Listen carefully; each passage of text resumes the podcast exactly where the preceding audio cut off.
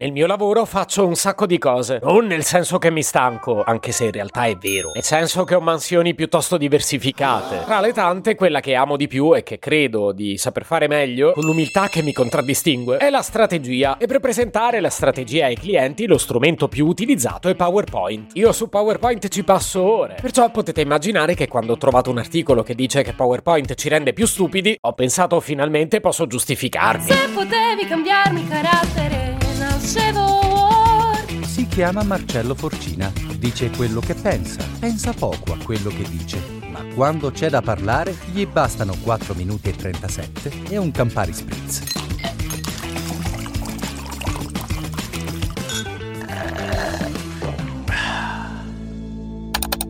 Premessa doverosa, passo ore su PowerPoint, ma poi in realtà non è PowerPoint. Uso PowerPoint come marchionimo, che è una bella parolaccia, cioè io ci insulterei le persone così. Oh, ma sei proprio un marchionimo però. No, a parte gli scherzi. Col termine marchionimo si identifica un prodotto che prende il nome di un brand. O meglio, un brand che diventa così famoso da diventare anche nome di prodotto. Beh, non l'ho capita con la prima, ma neanche con la seconda. Ma tipo Yakuzzi, Mocho, Biro, che vengono adesso utilizzati per dire vasca da bagno, straccio che dovrei usare per pulire casa e penna. Così PowerPoint, che praticamente è uno strumento di Microsoft e che fondamentalmente io non uso più perché ormai sono passato a Google. Eh, ma Google Slide è la stessa cosa alla fine. La stessa cosa in merito a cosa? In effetti non ve l'ho ancora detto. Vabbè, ve la racconto dall'inizio.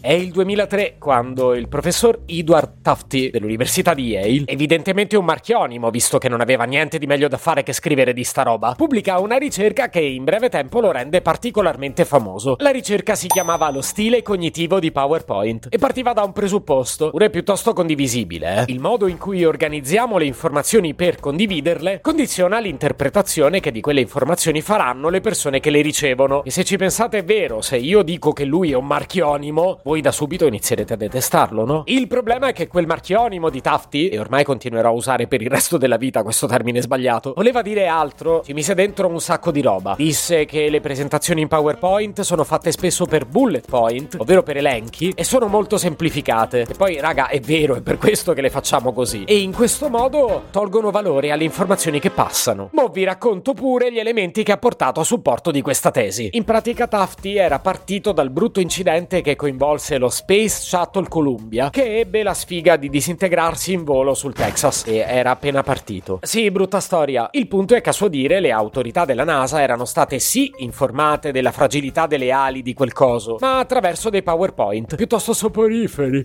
Ah, e quindi secondo lui le autorità non hanno assolutamente preso in considerazione il problema perché PowerPoint era noioso.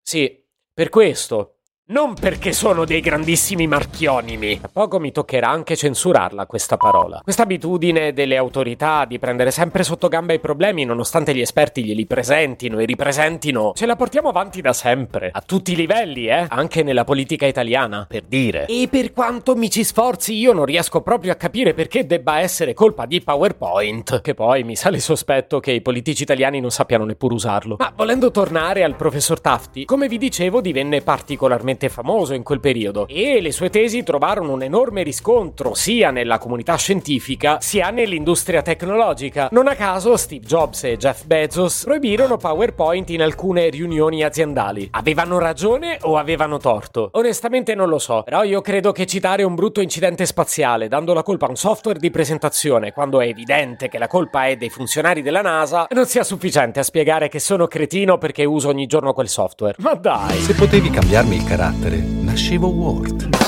Un podcast inutile, effervescente e tossico, come una pasticca di mentos in una bacinella di Coca Zero. Questa serie è disponibile su tutte le principali piattaforme di podcast: Spotify, Apple Podcast, Google Podcast, Spreaker, Amazon Music e a breve anche sul citofono di casa tua. Stelline, recensioni e follow sono molto graditi. Per due chiacchiere con Marcello e aggiornamenti sui prossimi inutili episodi, segui il canale Instagram Chiocciola Nascevo Word oppure cerca su Telegram l'account Chiocciola Marcellogram.